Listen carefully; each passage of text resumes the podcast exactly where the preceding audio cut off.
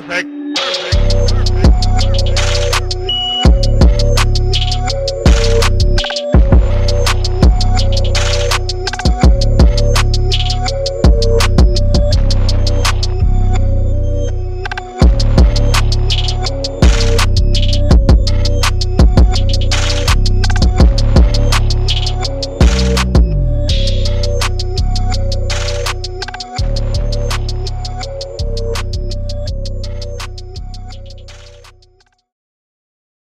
Witam na kanale Tożsamość Zbrodni. Dziś w cyklu zagranicznie odwiedzimy Belgię, która leży w zachodniej części Europy, jest członkiem Unii Europejskiej, ONZ oraz NATO.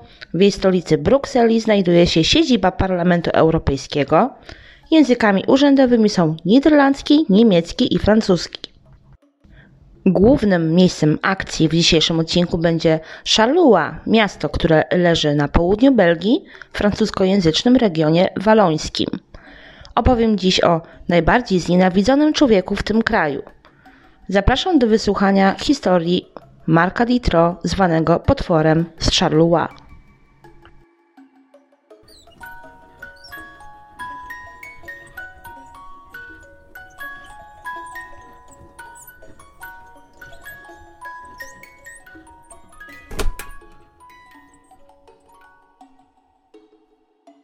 1956 roku w jednej ze szkół w Brukseli poznali się Janine i Wiktor. Byli nauczycielami. Janine miała 25 lat, była atrakcyjną i hmm, dość rozrywkową dziewczyną. Nie w głowie jej były stałe związki czy życiowa stabilizacja. Z kolei Wiktor Ditro był synem kuzynostwa pierwszego stopnia, jedynym z siedmiorga dzieci pary, które mm, dożyło dorosłości. W lutym Żanin i Wiktor poszli na randkę, która zakończyła się wspólnie spędzoną nocą. Kilka tygodni później Żanin dowiedziała się, że konsekwencją uniesień podczas randki y, z Wiktorem okazała się ciąża. W tamtych czasach status samotnej matki z wyboru y, nie był akceptowany przez społeczeństwo i Żanin wiedziała, że czeka ją prędzej czy później ślub z ledwo co poznanym facetem. Nie była gotowa ani na małżeństwo, ani tym bardziej na posiadanie dziecka, ale jakby to nie wyszło, Żanin i Wiktor pobrali się tuż przed narodzinami potomka, zamieszkali razem niedaleko Charleroi. 6 listopada 1956 roku narodził się Mark. Wiktor był rozczarowany, że jego pierwszym dzieckiem nie była córka, natomiast Żanin nie ukrywała, że wcale jej nie cieszy nowa rola w życiu, czyli bycie matką. Wraz z pojawieniem się syna na świecie zaczęła go obwiniać o zmarnowane życie. Państwo Ditro rok później przeprowadzili się do Konga Belgijskiego w Afryce w celach zawodowych. Wrócili do Belgii po uzyskaniu przez kolonię niepodległości w 1960 roku. Do roku 64, to znaczy 1964, doczekali się narodzin jeszcze czwórki dzieci prócz Marka. Miał on trzech braci i siostrę. Praktycznie od dziecka Mark był kozłem ofiarnym swoich rodziców. Reszta rodzeństwa nie była aż tak szykanowana i bita bez powodu jak pierworodny syn. Co prawda, w latach 60. przemoc wobec dzieci była standardem. Mm, zimny chów miał doprowadzić do zdyscyplinowania pociech i głównie Wiktor znęcał się psychicznie i fizycznie nad każdym z nich, ale Mark odczuwał to najczęściej i najbardziej dotkliwie. Rodzice nigdy nie ukrywali, że Mark był dla nich piątym kołem uwozu, problemem, który, którego chcieli się pozbyć. Po latach sam wspominał, że zawsze czuł się niekochany i że w tej rodzinie tak naprawdę nigdy dla niego nie było miejsca.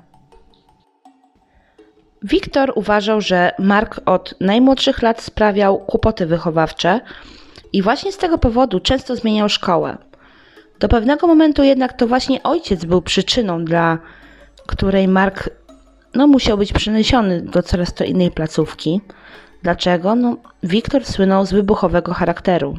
Często urządzał bezpodstawne awantury u dyrekcji szkół. Uważał też, że żadna placówka nie jest odpowiednia dla jego syna. O perypetiach edukacyjnych Marka opowiem za chwilę, ponieważ mm, wypadałoby przedstawić Żanin i Wiktora w roli rodziców piątki dzieci. Państwo Ditro byli dwoma dominującymi osobowościami. Żanin lubiła rządzić, była egocentryczna, bezwzględna i czasem stawało się, jakby była pozbawiona uczuć. Wiktor z kolei był autorytarny, agresywny, był typem wybuchowego despoty, który regularnie stosował przemoc wobec rodziny. Takie połączenie nie mogło nikomu wyjść na dobre. W domu nigdy nie było spokojnie, małżeństwo notorycznie wszczynało kłótnie o byle co. Jedyne, co łączyło parę, było podejście do Marka. Zgodnie twierdzili, że jest problemem dla ich rodziny. Był on ich symbolem straconych lat i zniszczonego życia. To przez niego musieli być razem, przez niego dalej brnęli w ten bezsensowny związek. Przynajmniej oni tak uważali. Jestem ciekawa, czy według ich toku rozumowania to Mark był przyczyną do płodzenia kolejnych dzieci. Czytając źródła, nie mogłem zrozumieć, jak Ditro łatwo obwiniali właśnie tego pierworodnego syna za wszelkie krzywdy w swoim życiu.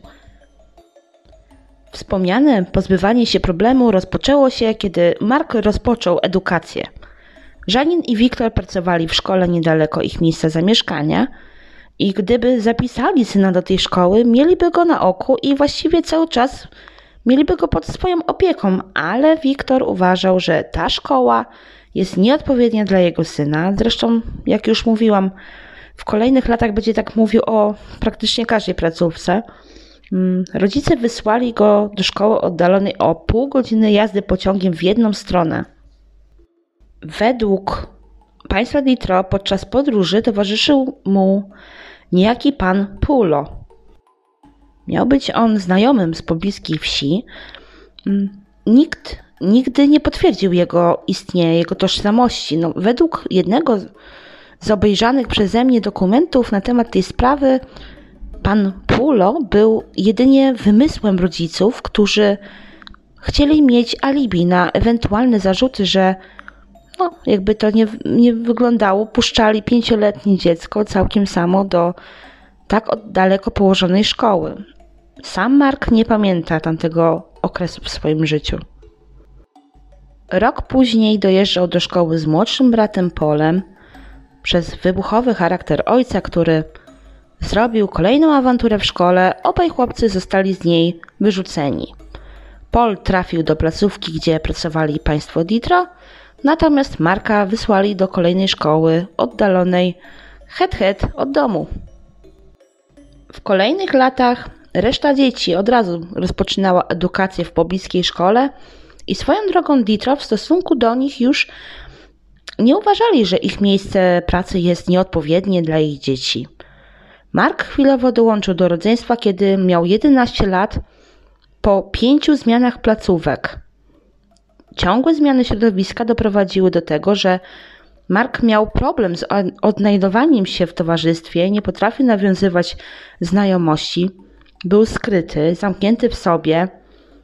Na wszelkie słowa krytyki reagował niczym innym jak agresją. Był skory do bujek. Dla niektórych nauczycieli był nie do zniesienia. Ciągłe odrzucenie ze strony rodziców, ich brak zrozumienia i regularne bicie, no i poniżanie wzmagały jego frustrację i odreagowywanie sytuacji w domu na rówieśnikach w szkole. W 1968 roku dziadkowie Marka zaproponowali państwu Ditro przejęcie opieki nad nim do czasu, aż nastąpi poprawa w jego zachowaniu.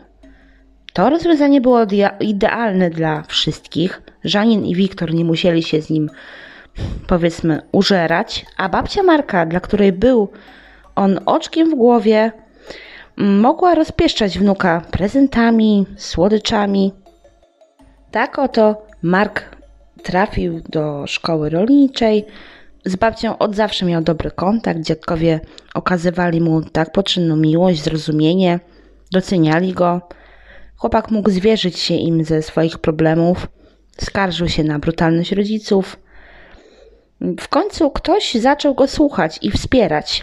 Szybko pojawiły się pozytywne efekty tak odmiennego wychowywania. Mark uspokoił się, nie był już tak agresywny, przestał sprawiać kłopoty, wyciszył się i otworzył w sensie rozmów o tym, co go trapi. Nie miał problemu z nauką, dobrze rozumiał się z rówieśnikami, dla nauczycieli był sympatycznym i nawet miłym uczniem. Po zakończeniu roku szkolnego dziadek postanowił odesłać Marka do rodziców. W końcu chłopak wykazywał poprawę, a taki był cel całego przedsięwzięcia. Gdy Mark wrócił do domu, nie został przywitany z otwartymi ramionami. Żenin i Wiktor nie byli zadowoleni z takiego obrotu spraw. Mark z kolei zaczął dyrygować młodszym rodzeństwem, stawiał się, gdy ktoś próbował mu rozkazywać, zaczynał przypominać własnego ojca. Obaj odcinali się od świata zewnętrznego, nie potrafili żyć w społeczeństwie, byli agresywni, wybuchowi. No cóż, niedaleko pada jabłko od jabłoni. W kolejnych latach dorastania Mark był nerwowy, wciąż zamknięty w sobie, właściwie miał swój świat. Kolejne zmiany szkoły następowały już nie przez interwencję Wiktora, a przez zachowanie Marka. Miał dziwne nawyki, na przykład jego siostra w jednym z wywiadów mówiła, że potrafił przez długie godziny wpatrywać się w sufit, leżąc na łóżku i drżąc na całym ciele. Jego stan był niepokojący, ale nie na tyle, by Żanin i Wiktor mieliby się tym przejmować. Bądź co bądź mieli na głowie własne problemy. Jakie? No, na przykład takie, że w 1971 roku Wiktor z powodu ciężkiej depresji trafił do szpitala psychiatrycznego, w którym przebywał przymusowo przez kilka miesięcy. O swój stan i sam pobyt w szpitalu nie z własnej woli obwiniał Żanin.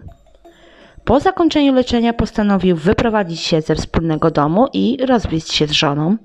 Do rozwodu doszło rok później.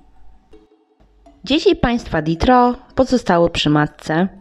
Mark po wyprowadzce ojca przejął jego rolę w rodzinie. Naśladował go, znęcał się nad matką, nad rodzeństwem.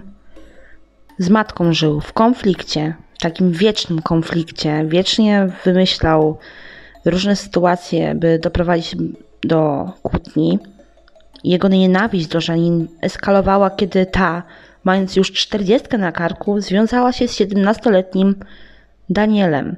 Mark nie tolerował tego związku. Jakby na to nie patrzeć, facet jego matki był niemal jego rówieśnikiem. Mm, za jego krzywdy, to znaczy za swoje krzywdy, Mark uważał, że należą mu się dodatkowe przywileje w domu. Przykładowo zażądał własnego pokoju, dyrygował całym towarzystwem, przejął kontrolę nad rodziną. W czasie tych domowych rewolucji udało mu się skończyć szkołę z zawodem elektryka, w którym no, nigdy nie pracował. Wpadł w złe towarzystwo, z którym dokonywał napadów i kradzieży, rabunków. Y, uważał, że matka chciała się go pozbyć z domu, by móc w spokoju manipulować jego rodzeństwem. Chłopak dojrzewał i chciał się na nie odegrać za lata poniewierania, upadlania i braku zainteresowania. Matka stała się dla niego wrogiem numer jeden. W 1974 roku Mark wyprowadził się z domu i na jakiś czas zamieszkał u znajomego. Został męską prostytutką. Mm, nie miało dla niego znaczenia, w jaki sposób zarabia pieniądze, ważne, że były. W wolnych chwilach spędzał czas na lodowisku. Jego hobby było, było łyżwiarstwo, nie że figurowe, ale po prostu lubił sobie pojeździć na łyżwach.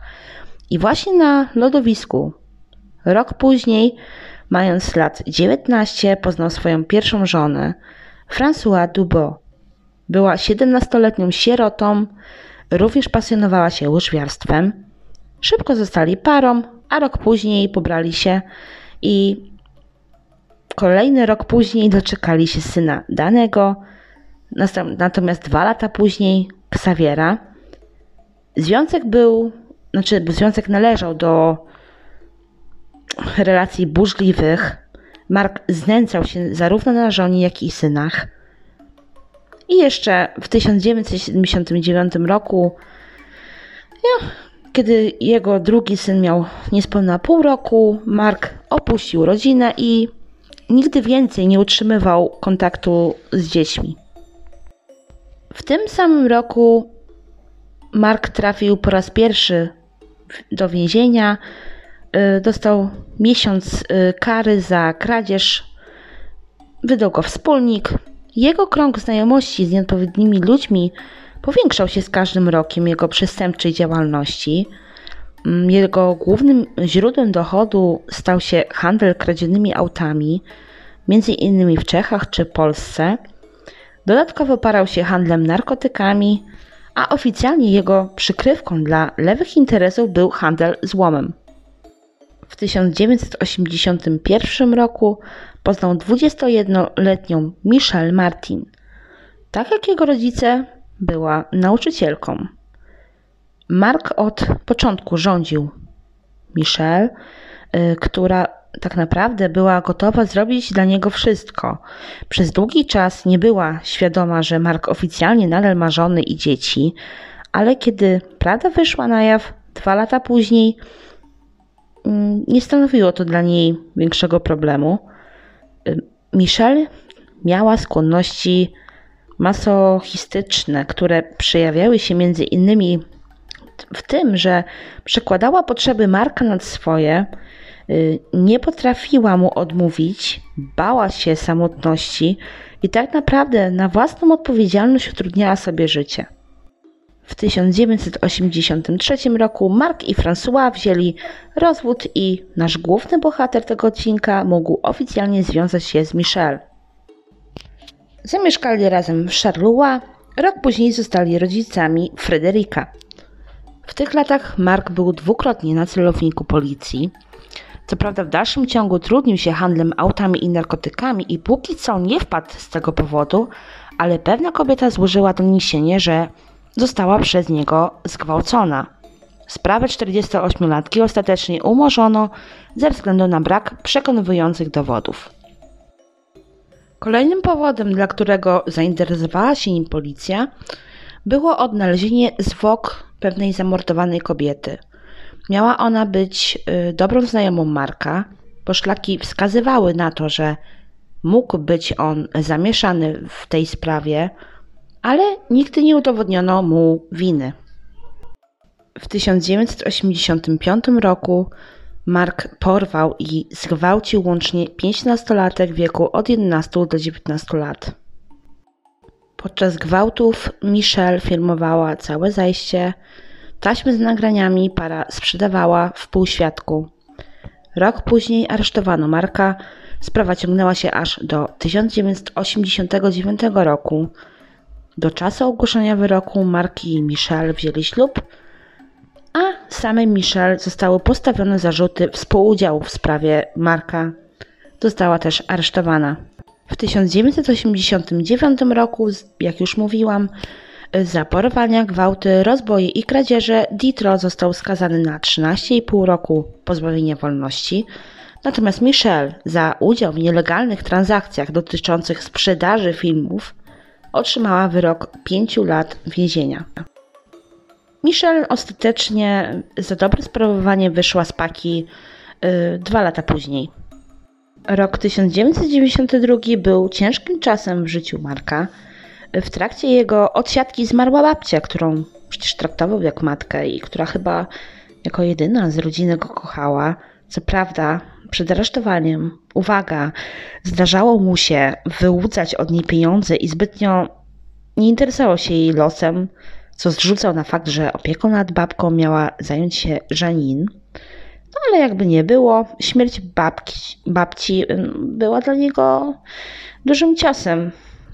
Największy żal miał do matki oczywiście, która zadeklarowała, że przejmie pieczę nad babcią, a tak naprawdę to przejęła, ale jej majątek, a własną matkę zostawiła na pastwę losu. Rodzeństwo Marka skuszone pieniędzmi stało oczywiście po stronie matki.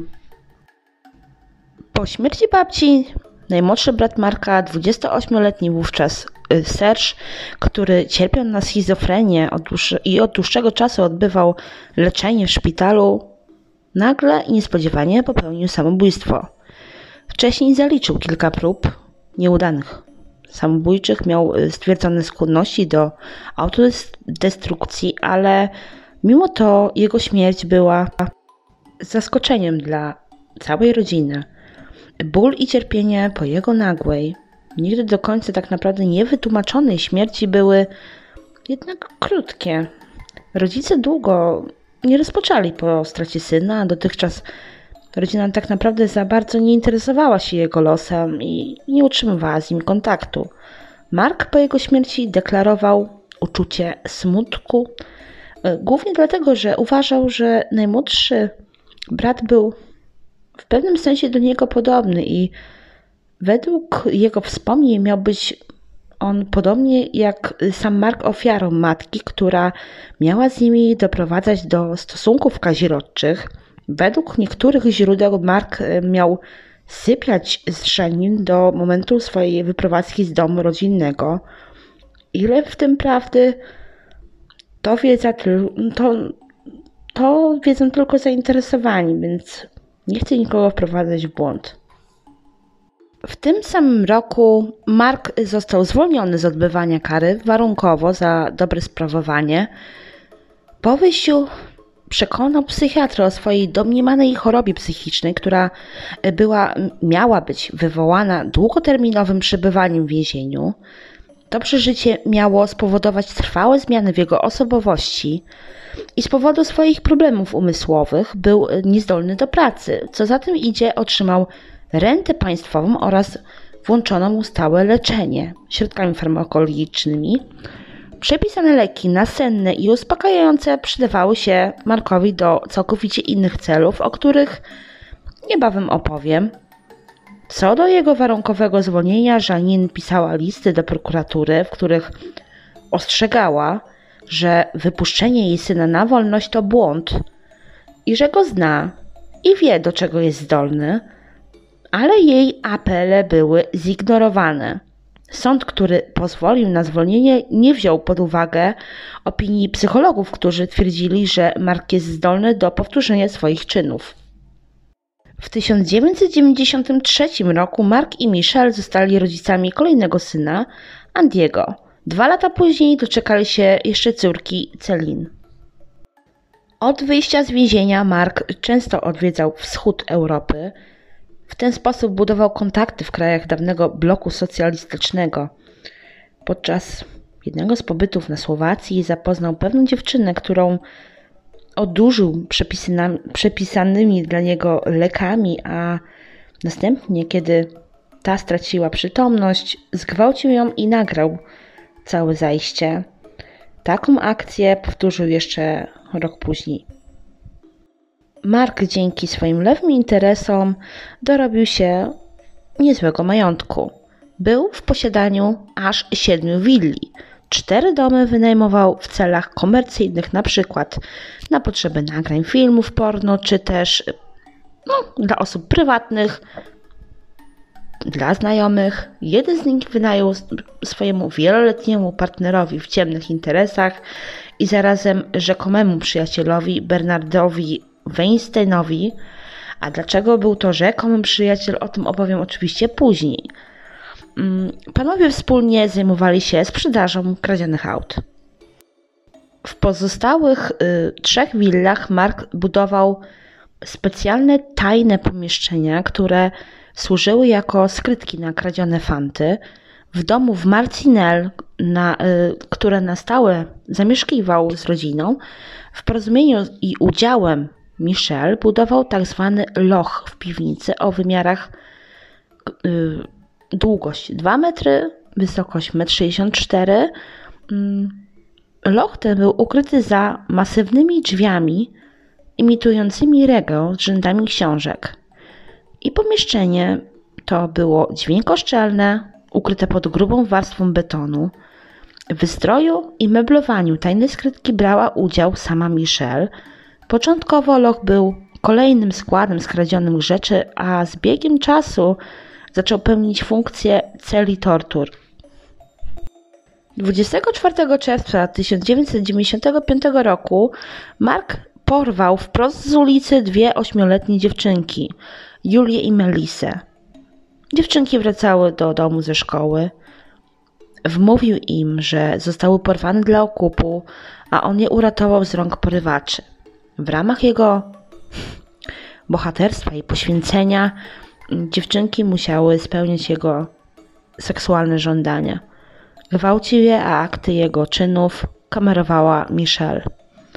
O zaginięciu dziewczynek było głośno, szczególnie dzięki ich rodzicom, którzy zbulwersowani działaniem policji wzięli sprawę we własne ręce. Sprawą zainteresowały się media, politycy, w końcu szukała ich cała Belgia.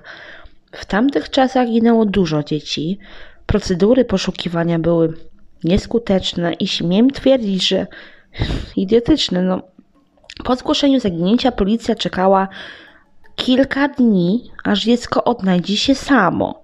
Przez pierwsze 48 godzin nie podejmowano żadnych działań. Teraz już wiemy, że najbardziej kluczowe po zaginięciu są pierwsze 24 godziny, a po tym czasie odnalezienie żywego dziecka drastycznie spada. Rodziny zaginionych tak naprawdę przez pierwsze dni po tragedii były zdane same na siebie. Po nagłośnieniu sprawy zaginięcia Julii i Melisy, matka Marka wysłała list do policji, w którym opisywała jego przewinienia z 1984 roku oraz ostrzegała, że jej syn znowu mógł porywać i gwałcić kolejne bezbronne dzieci. Podała nawet adres, pod którym mógł przetrzymywać swoje ofiary. Na niekorzyść Marka zeznawał również facet, który budował jego loch w Marcinelle. Twierdził, że znał powód do budowy tej skrytki. Czy policja wzięła pod uwagę list Żanin i zeznania budowlańca? No, nie do końca. Działania służb ograniczyły się, uwaga, do zamontowania monitoringu wokół posesji Marka w Marcinelle. I co najśmieszniejsze, i najbardziej tragiczne w tej całej sytuacji, kamery były włączone między 8 a 18, bo później podobno nie miał kto ich obsługiwać. To dlatego nie ma na nagraniach zdarzeń z nocy z 22 na 23 sierpnia 1995 roku, kiedy Mark i jego wspólnik Michel, którego na potrzeby rozróżnienia z żoną Marka i jeszcze z jedną osobą nazwę po prostu Michelem Biednym, a to dlatego, że no, jak już mówiłam, w kolejnej części odcinka poznacie jeszcze Michela Bogatego. Biedny Michel był narkomanem, liczył na łaskę i niełaskę Marka i godził się na wszelkie zlecenia, byleby mieć zapewnioną działkę. Tej nocy porwali oni 17-letnią Ann i 19-letnią Effie. Dziewczyny wybrały się ze znajomymi nad morze, na pole kempingowe. Na jednym z pokazów hipnozy, według znajomych, którzy potem zeznawali, miał je kamerować obcy typ. Kiedy dziewczyny nie wróciły nad ranem, nie były w nocy na kempingu, poinformowano oczywiście o tym rodzinę zaginionych. Policja standardowo postanowiła czekać na ich samoistne odnalezienie. Natomiast rodzina Ann i Effie była naprawdę zawiedziona brakiem działań ze strony policji, która w żadnym stopniu nie wykazywała zaangażowania w poszukiwanie nastolatek. Mark postąpił z dziewczętami podobnie jak z Julią i Melisą. Miały spełnić jego żądania za uratowanie życia. W lochu nie było oczywiście dla nich miejsca, dlatego Mark ulokował je w jednej z sypialni na piętrze. przykuje do łóżka i przez kilka tygodni szprycował prochami, gwałcił i nagrywał z pomocą żony. Kiedy były już niepotrzebne, wywiózł nieprzytomne nastolatki na teren posesji, którą wynajmował od niego Bernard i tam pod osłoną nocy zakopał je żywcem. 4 listopada 1995 roku Mark i Bernard uwięzili w jednej z willi dwóch młodych chłopaków. Podejrzewali ich o kradzież aut z przemytu. Tym razem policji udało się uwolnić niedoszłe ofiary, ale Mark i Bernard nie ponieśli żadnych konsekwencji z powodu uwięzienia tych chłopców. Dopiero po miesiącu, dokładnie 6 grudnia, Mark został aresztowany pod zarzutem handlu kradzionymi samochodami. W areszcie przebywał łącznie 106 dni. W tym czasie policja dwa razy przeszukiwała jego willę w Marcinelle. Obecny przy jednym z przeszukiwań e, ślusarz zgłaszał, że słyszy głosy dzieci. Pamiętajmy, że w tym czasie w lochu nadal przebywało ośmioletnie Julia i Melisa. Funkcjonariusze tłumaczyli mu, że słyszane głosy zapewne pochodzą z ulicy. Nie chcieli dalej wałkować tego tematu. W willi znaleziono kajdanki, wzięlinki ginekologiczne, chloroform, ale te osobliwe przedmioty nie wzbudziły w śledczych żadnych podejrzeń. Nie odnaleźli wejścia do lochu. Później tłumaczyli, że było ono bardzo dobrze ukryte. Odnaleziono za to imponującą kolekcję kaset, Policja ich nie oglądała, bo na komisariacie nie było magnetowidu. Opinia publiczna zaczęła głośno i otwarcie rozprawiać na temat działań policji. Próbowano wywnioskować, czy aż tak wykazuje brak kompetencji, czy jest w zmowie z Ditro i resztą świadka przestępczego. Policyjny informator zgłaszał, że Mark proponował mu kwotę od 3 do 5 tysięcy dolarów za pomoc w porwaniu, y, no w ogóle w porwaniu młodych dziewcząt. Mówił również o istnieniu lochu, o porwaniach, ale jego informacje całkowicie zbagatelizowano. Marka wypuszczono z aresztu 20 marca 1996 roku. W czasie, kiedy on siedział, uwięzionymi dziewczynkami miało, miała zajmować się Michelle, w innych zeznaniach Mark mówił, że y, było to zadanie Bernarda. Michelle nie dopilnowała obowiązku żywienia i pojenia Julii i Melisy.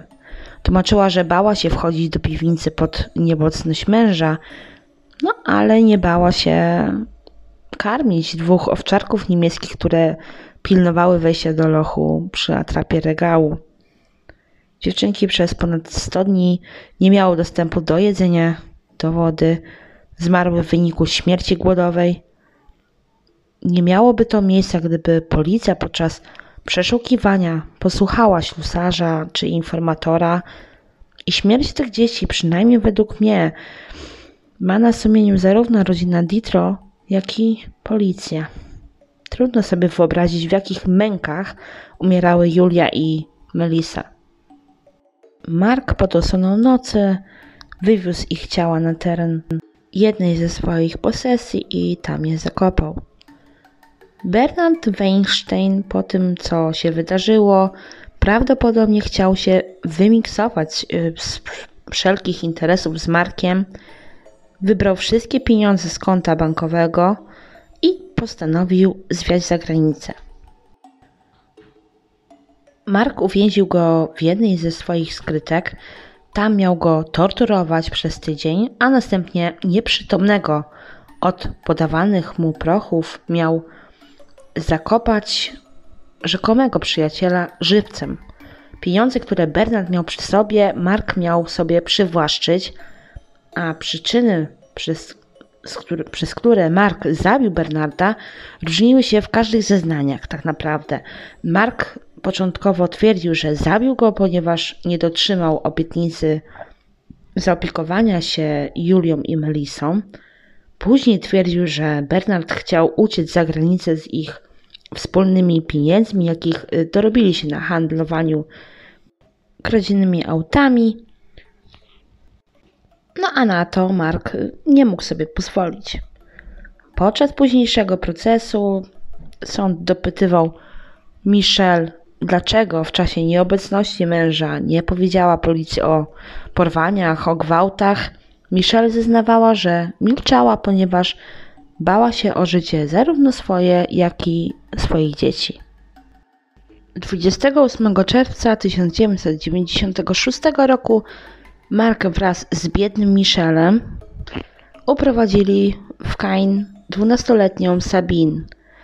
Dziewczynka wracała ze szkoły do domu. Stało się to w, w biały dzień, ale nie znaleźli się świadkowie, którzy widzieliby porwanie. Była to kolejna głośna sprawa w Belgii. Społeczeństwo było już przerażone grasującym po okolicy porywaczu. Ludzie byli zbulwersowani tym, że policja nic nie robi, by go schwytać. Sabine została uwięziona w lochu w Marcinelle. Tak jak wcześniej, Mark wobec Sabine zastosował standardowy schemat o porwaniu jego bohaterstwie itd. Tak Nastolatka w celi przebywała pozbawiona jedzenia, wody, światła, tak jak inne ofiary była gwałcona i nagrywana. W lipcu Mark zaprosił swoją znajomą ze Słowacji, Ewę, na wakacje. Kobieta przyjechała do Charleroi w towarzystwie siostry. Obie były nieświadomymi ofiarami Marka. Zostały odurzone, zgwałcone no i oczywiście nagrane. Po wszystkim, jakby nigdy nic, wróciły na Słowację. O tym, że zrobiono im krzywdę, dowiedziały się w trakcie śledztwa przeciwko Markowi. Policja odnalazła nagrania z ich udziałem. 9 sierpnia Mark porwał wracającą wieczorem z basenu 14-letnią Letitię.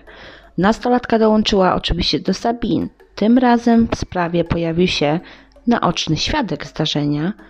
Widział moment porwania. Porywacze, znaczy porywacz poruszał się białą furgonetką. Świadek zapamiętał nawet częściowo numery rejestracyjne auta i to wystarczyło, by wskazano Marka jako sprawcę porwania. 13 sierpnia aresztowano Marka, jego żonę i biednego Michela. I tutaj wkracza do akcji bogaty Michel, o którym mówiłam wcześniej, bo dzień później doszło do jego zatrzymania.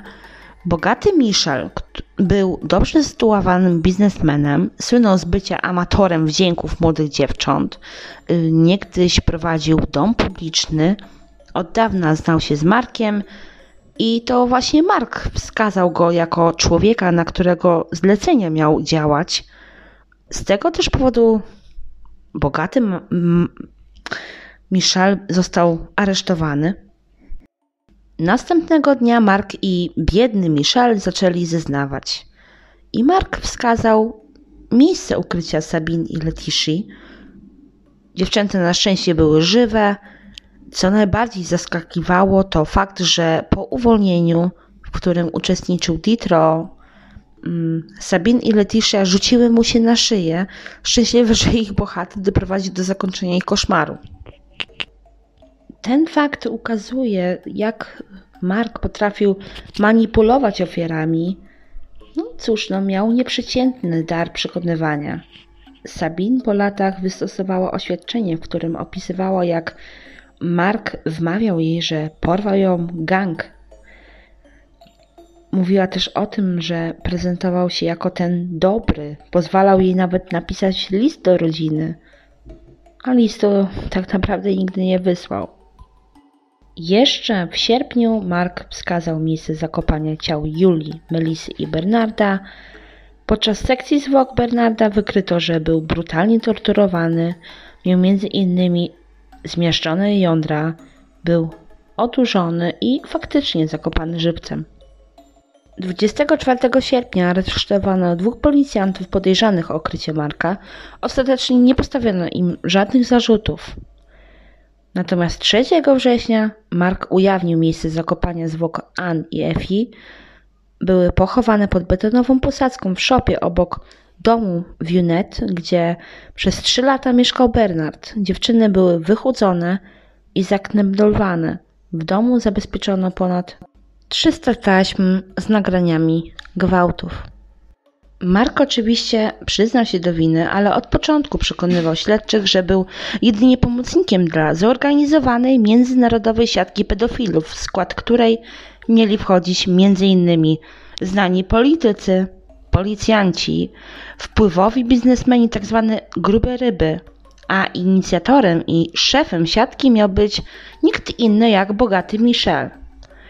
Mark opowiadał o orgiach, jakie były urządzane z udziałem dzieci. Wątek orgii miał potwierdzać tzw. Tak świadek X. Regina jako dziecko była sprzedana przez opiekunów pedofilom, była zmuszana do świadczenia usług seksualnych, miała też brać udział w orgiach, których częstym bywalcem miał być Ditro. Dla śledczych Regina była niestety mało wiarygodnym świadkiem. Została uznana za niezrównoważoną, skrzywdzoną dziewczyną, która jedyne co chciała to zabłysnąć w mediach. Jej zeznania nie zostały wzięte pod uwagę. Zaczęto publicznie wytykać błędy i niedopatrzenia policji. Jej nieudolność została otwarcie przemianowane na celowe działania, które miały za cel zatuszowanie pedofilii dokonanych morderstw. W czasie śledztwa w niewyjaśnionych i dziwnych okolicznościach zginęło łącznie 27 świadków, którzy mieli zeznawać w sprawie domniemanej siatki pedofilii i w sprawie Marka. Świadkowie ginęli m.in. w wyniku otruć, wypadków samochodowych, zagadkowych zaginień czy podejrzanych samobójstw. Mm, w obu śledztwach ginęły tak kluczowe dowody jak chociażby badania DNA.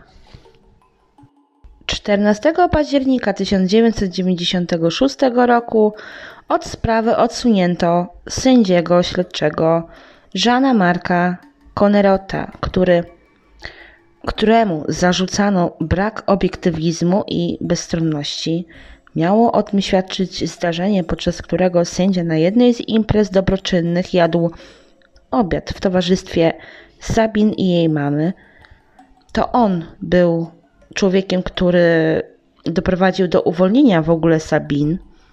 Sędzia ten miał też dobrą opinię, cieszył się wysokim zaufaniem społeczeństwa, udzielał się charytatywnie, był typowym społecznikiem.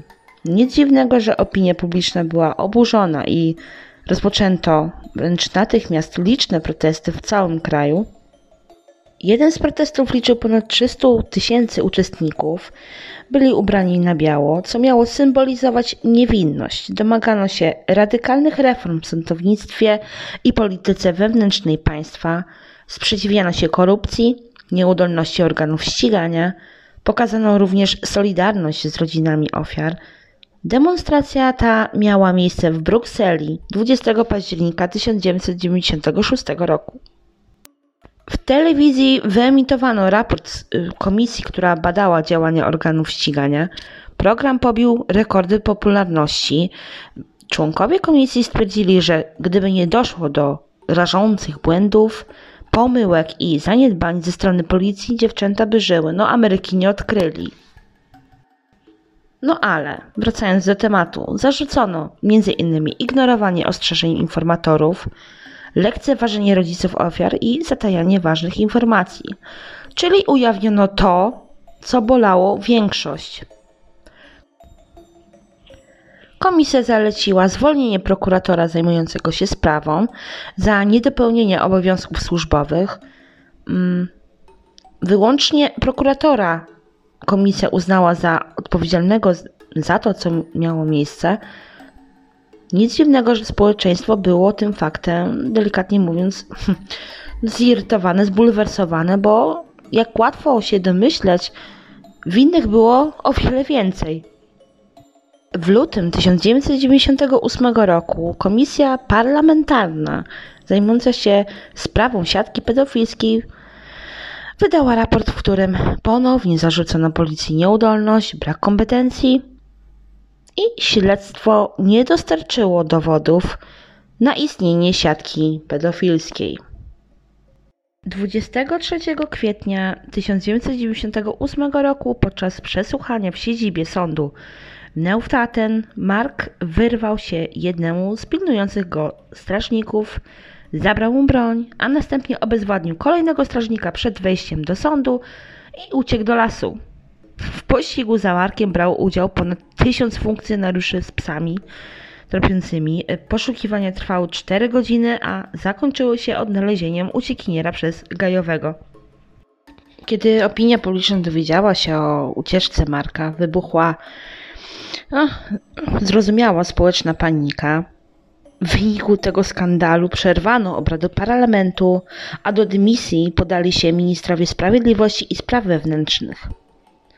Mark tłumaczył swoją ucieczkę y, umożliwieniem przedstawienia swojej wersji wydarzeń mediom. Przy okazji cieszył się, że wywołał chaos w całej Brukseli. 6 grudnia 2000 roku za ucieczkę i za napaść na strażników Mark został skazany na 5 lat więzienia.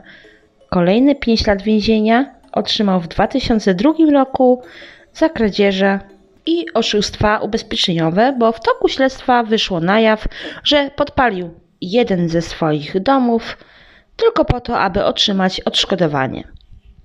Ludzie po wybuchu afery z Markiem stracili zaufanie do instytucji państwowych, uważali, że mm, ludzie bogaci, wpływowi, którzy są przy władzy, są kryci przez państwo, a zwykli obywatele nie mają szans być przez nie, czyli przez państwo, chronieni. Utworzono akcję przeciwko pedofilii i pornografii dziecięcej, w którą zaangażowano media, instytucje prawne, niektóre partie polityczne i organizacje społeczne. I akcja ta poskutkowała zaostrzeniem kar za pedofilię i posiadanie, jak i rozpowszechnianie pornografii dziecięcej. Doszło też do poprawek w belgijskiej konstytucji, Zreorganizowano siły porządkowe poprzez utworzenie tzw. Tak Policji Federalnej, która obejmowała żandarmerię, wojsko i Straż Graniczną. W 2003 roku Mark i Michelle rozwiedli się. Po rozstaniu żoną Mark twierdził, że nadal y, ją kocha. Niezbyt wiarygodnie to brzmi, zważywszy na fakt, że w czasie aresztu korespondował z pewną piętnastolatką, której również deklarował miłość. Wyszło to w trakcie procesu, który nastąpił pierwsze, który rozpoczął się 1 marca 2004 roku po niemal 7 latach przygotowań. Proces y, toczył się przed sądem przysięgły w Arlon. Mark był oskarżony o morderstwa czterech dziewcząt oraz Bernarda, dwa usiłowania zabójstwa, kradzieży samochodów, porwania, molestowania seksualne, trzy gwałty na Słowacji, uprowadzenie i torturowanie w 1995 roku trzech informatorów policji oraz handel narkotykami. Na ławie oskarżonych y, zasiedli również jego żona i dwóch Micheli, bogaty i biedny. Był to najbardziej kosztowny proces w historii belgijskiego sądownictwa. Akta sprawy obejmowały ponad 400 tysięcy stron. Przez trzy miesiące, a w tym czasie właśnie trwał proces, przesłuchano łącznie 450 świadków. W czasie transportu do gmachu sądu na każdą rozprawę oskarżeni byli wyposażeni w kuloodporne kamizelki, a na sali rozpraw przebywali w szklanych kuloodpornych boksach. W trakcie procesu Mark był non-stop arogancki, pewny siebie, ignorował wszelkie polecenia sądu czy też swoich obrońców. W areszcie próbował natomiast zrobić z siebie człowieka chorego umysłowo. W, jakim, w jaki sposób? Na przykład no, w celi smarował ściany własnymi fekaliami, walił głową w mur i tym podobne. W ocenie psychiatrycznej badano go przez y, biegłych czterech psychiatrów i psychologa, i z ich opinii wynikło, że Marka można określić psychopatą doskonałym. Jest inteligentny, skryty, pozbawiony skrupułów, z niezwykłą siłą manipulacji. Jego skłonności psychopatyczne nakręcały takie uwarunkowania z okresu dzieciństwa, dorastania jak ciągłe odrzucenie, brak zrozumienia ze strony rodziców, osamotnienie czy też stosowanie wobec niego przemocy psychicznej i fizycznej. Biegli stwierdzili, że wyrósł, wyrósł na psychopatę, ponieważ był ofiarą brutalności ze strony rodziców. Miał natomiast kilka okazji, by rozwinęła się w nim empatia. Raz z własnej woli uratował tonącego rówieśnika, w wieku nastoletnim natomiast opiekował się koleżanką z wymiany, która, tak jak on, nie umiała odnaleźć się w nowych realiach. Stwierdzono, że Mark był poczytalny w momentach popełnienia swoich zbrodni.